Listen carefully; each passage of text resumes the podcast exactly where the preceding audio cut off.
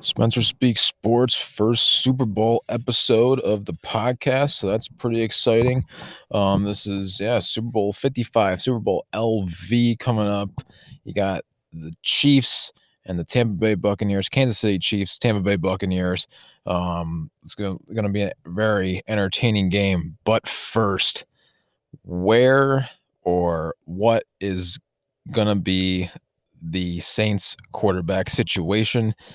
And my thought is is that Drew Brees is going to retire in a couple weeks. The Saints are expected to get an announcement from him, um, yeah, from Sean Payton or whoever, in one to two weeks, and then Jameis Winston will fill in. He will sign a new deal with the Saints, and he will be their starting quarterback. And then Taysom Hill is going to play the role of basically a um, flex player uh, where he's going to be um, maybe playing quarterback sometimes, maybe playing tight end sometimes.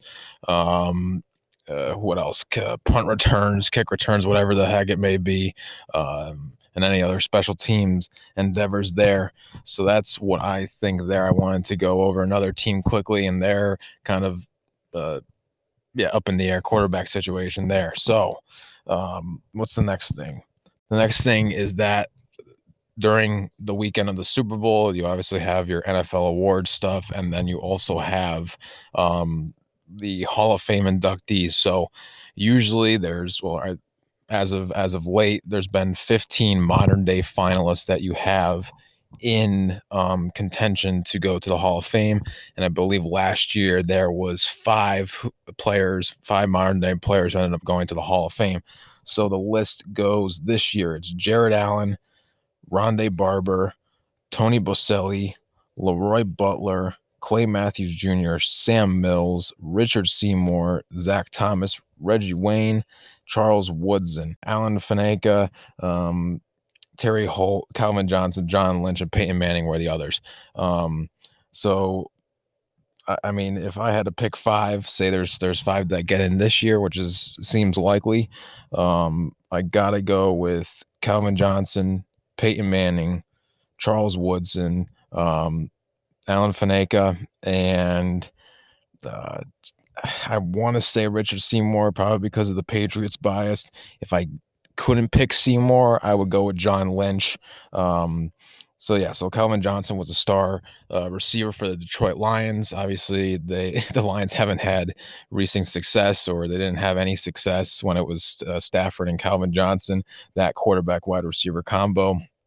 Kind of unfortunate because uh, Johnson's career was was kind of wasted, and then he did kind of retire early, I, I believe, right at the age of thirty. So, um, so yeah, so just kind of an unfortunate year for Calvin for a yeah, unfortunate career for Calvin Johnson, but he still had a Hall of Fame worthy career, no doubt. As you can tell, he's a finalist. So um, Peyton Manning, no doubt, he's getting in.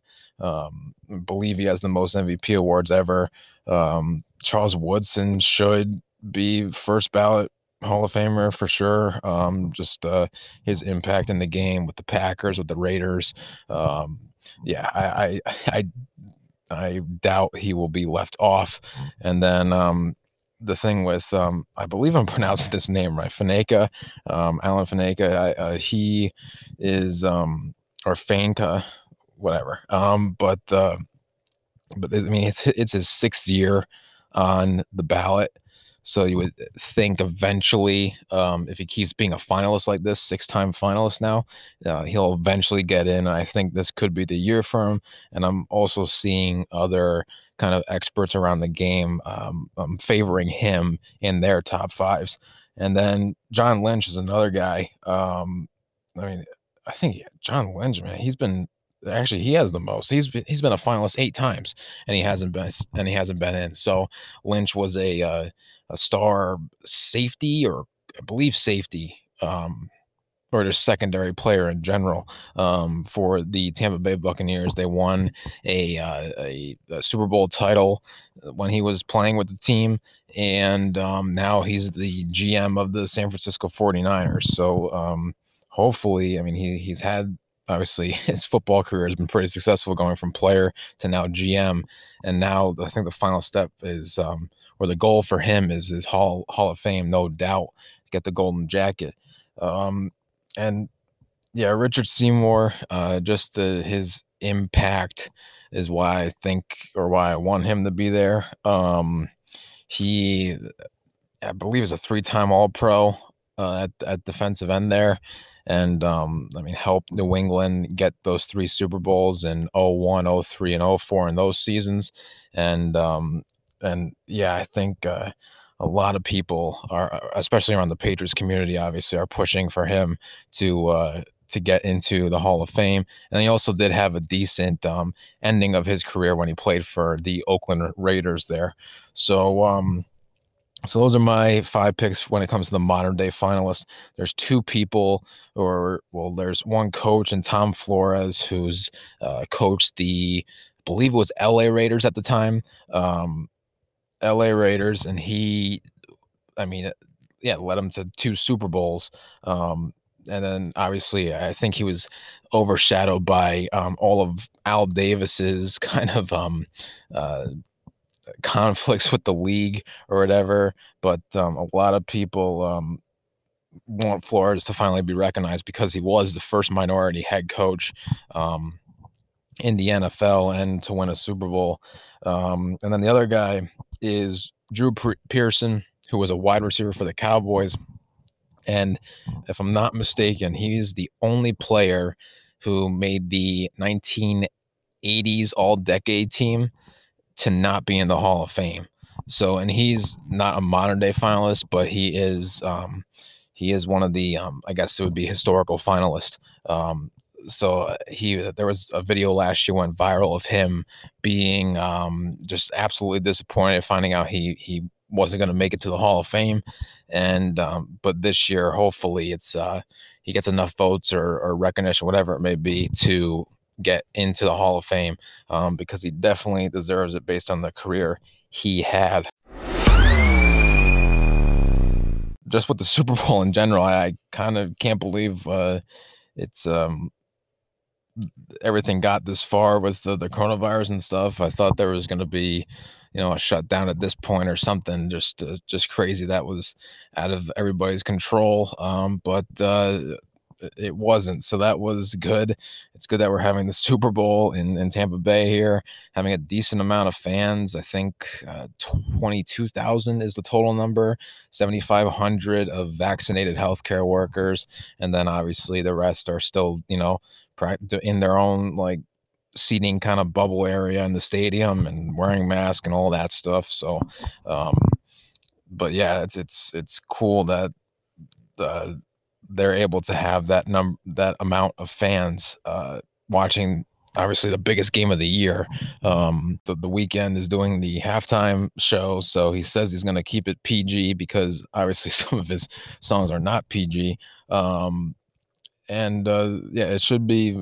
I'm thinking it should be good. All of them seem to be pretty good each year, year in, year out. So, looking. I guess I'm looking forward to that. Um, since the well, I mean, I'm, I'm obviously uh, the game's more important to me, but uh, for some people, that's uh, that's why they watch the whole thing is to watch the 25, 30 minute halftime show, whatever it is.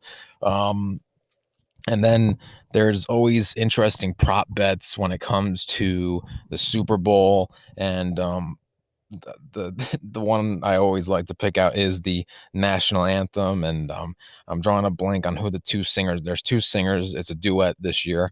Um, but yeah, the, the national anthem prop bet, the over under is set at two minutes and three seconds, and six of the last eight have cleared the two minute mark.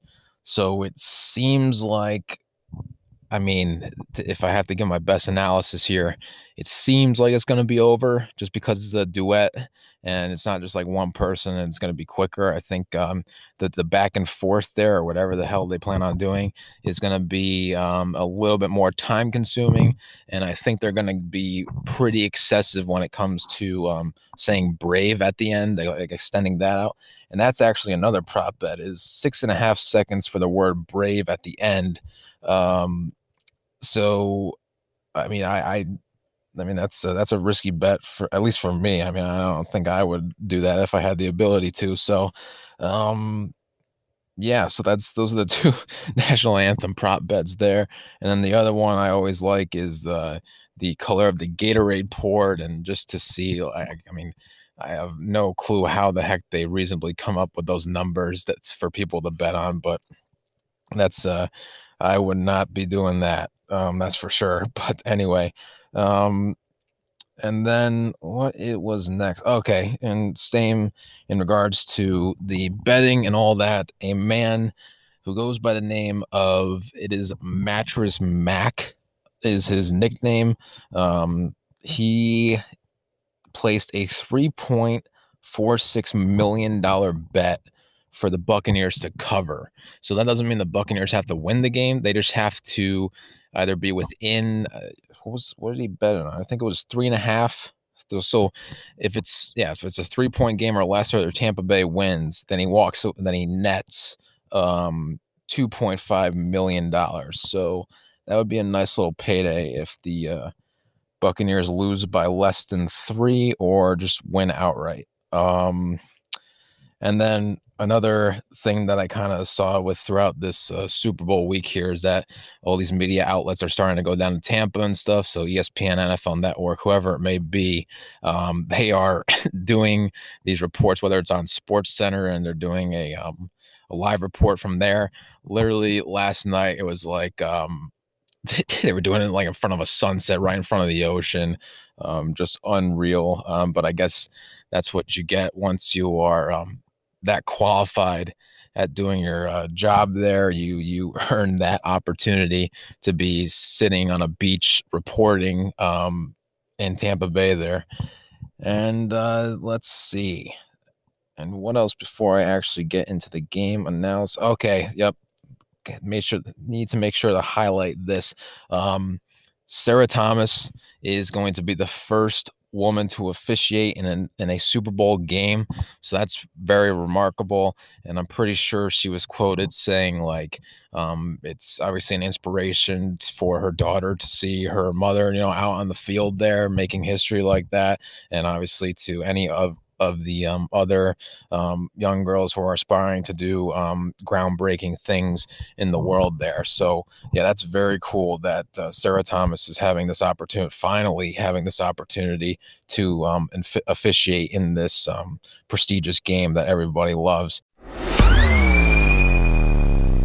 Moving on to the actual game, and just, um, I mean, I try to pick out a lot of things here that uh, would be interesting, I guess, towards somewhat of what of an analysis um, to this game. I mean, uh, it's going to be just um, it could seem like overplay depending on how much you listen to ESPN, Sports Center, whatever. But um, I'm doing my best here. So these teams, the Chiefs and the Bucks, played each other in Week 12 down in Tampa Bay. And it was 27 24 Chiefs. They got out really early. They got ahead real early, and um, the Buccaneers defense, I guess, and and offense, they were both able to settle down and um, keep it. I guess somewhat close. I mean, it was only a three point game at the end there, um, and I thought that Tampa Bay they were i think they were a little bit getting to the point where they were tired you know to i mean they hadn't had the bye week yet the bye week was after this game so they put they were playing at well yes after this game 12 straight weeks of football so at some point i think players just need to rest the bodies a little bit and the buccaneers haven't lost since the bye week so that's um i think a crucial factor there that's kind of um helped with their playoff push and and have gotten to them to this point. And um, the Buccaneers, uh, I think a lot of people know, first team to play the Super Bowl in their home stadium. Of course, it's Tom Brady to finally break that curse as well. Um, uh, yeah, I mean, it's just remarkable what Brady has been able to do. Six time Super Bowl champ, four time Super Bowl MVP. Um, in fact, one of his Super Bowl wins came against Andy Reid when Andy Reid was an Eagles head coach. This was back in the 2004 season there. Um, that's when the Patriots won their third Super Bowl of their franchise's history. And um, yeah, a lot of uh, sensing a three point game trend here. So the Patriots beat the Eagles there at 24 21. Um, so I would think Andy Reid is uh, looking for some event revenge in the uh, biggest game of the year um, to when it actually means uh, lifting up the Lombardi trophy or not. And um, I think the the matchup between Mahomes and Brady will be terrific. I mean, with Brady here, I mean he he started he started 48% of the Super Bowl since the year 2000. I mean, it's his 10th Super Bowl start. And I believe if you're talking about all the Super Bowls in total, it's 18%. Um, so just remarkable there. And he's actually the only one to start a, Super Bowl, only quarterback to start a Super Bowl after the age of 40. Nobody else has done it, but he's done it three times. And um, Mahomes, he could be the first to have two Super Bowl champions and an MVP at 25 um, since Emmitt Smith, and Emmitt Smith is the only other player to do that.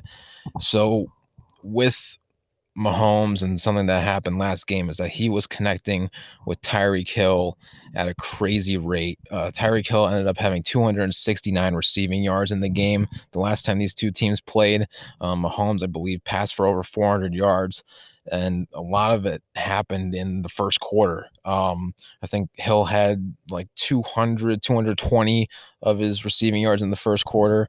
Um, so yeah, they just got off to a really quick start there.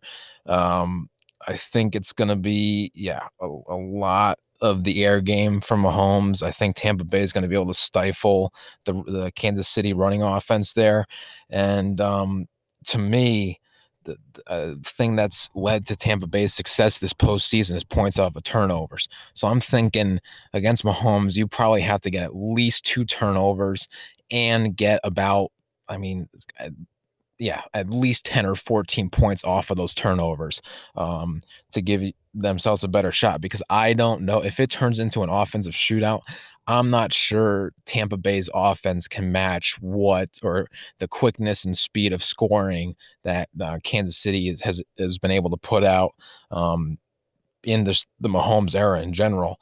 And um, yeah, so if Tampa Bay can get good field position, um, the Chiefs have allowed TDs. I mean, 67% of the time their opponent is in the red zone, they allow a touchdown. So that's by far, I think, one of the worst uh, rates in the league this season. Um, and uh, I think, uh, yeah, I mean, if I, if you mention both of the, the offenses being pass prolific, which I think it's going to be in this game. I mean, these this is the first Super Bowl, remarkably, where your top two passing offenses are um, are competing against each other. Um, so I thought that was kind of surprising there. Um, and so yeah, so that's that's where I'm kind of getting that from. That's that's why I see it being such a high scoring, um, highly offensive game there, and a factor that um, is I think maybe some people have forgotten about is that Eric Fisher, the Chiefs offensive tackle. He tore his Achilles in the game against the Buffalo Bills, the, the AFC Championship game against Buffalo there.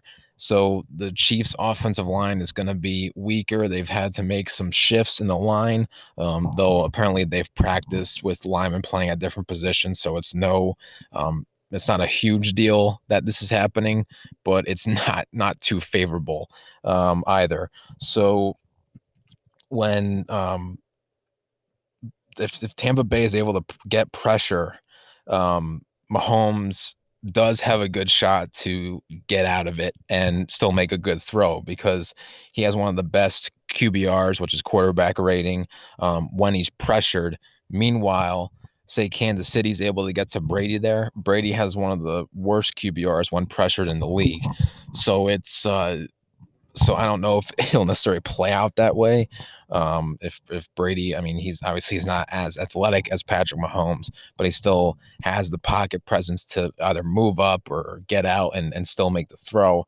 But just based off of, of off of a season sample, I was stuttering there. I was just so amazed by the stat. Um, you would think that Mahomes should have more success if um, either of the two defenses or the two defenses decide to be very good in this game.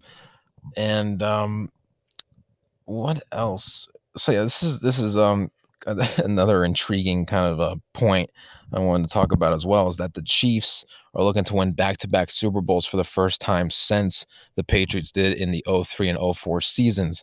And obviously Tom Brady being on those teams probably doesn't want to um or, or that to happen, doesn't want to allow it. And uh and just my thought again i, I kind of mentioned this before my, but my thought on tom brady here is that obviously it's it hurts that he is not doing this in a patriots uniform still um, but if uh, if um, if you want him to win in order to uh, just just stop or or put a slight halt to Mahomes's dynasty looking run or yeah like I said it's, it's gonna it's looking like Mahomes is gonna have one heck of a career here.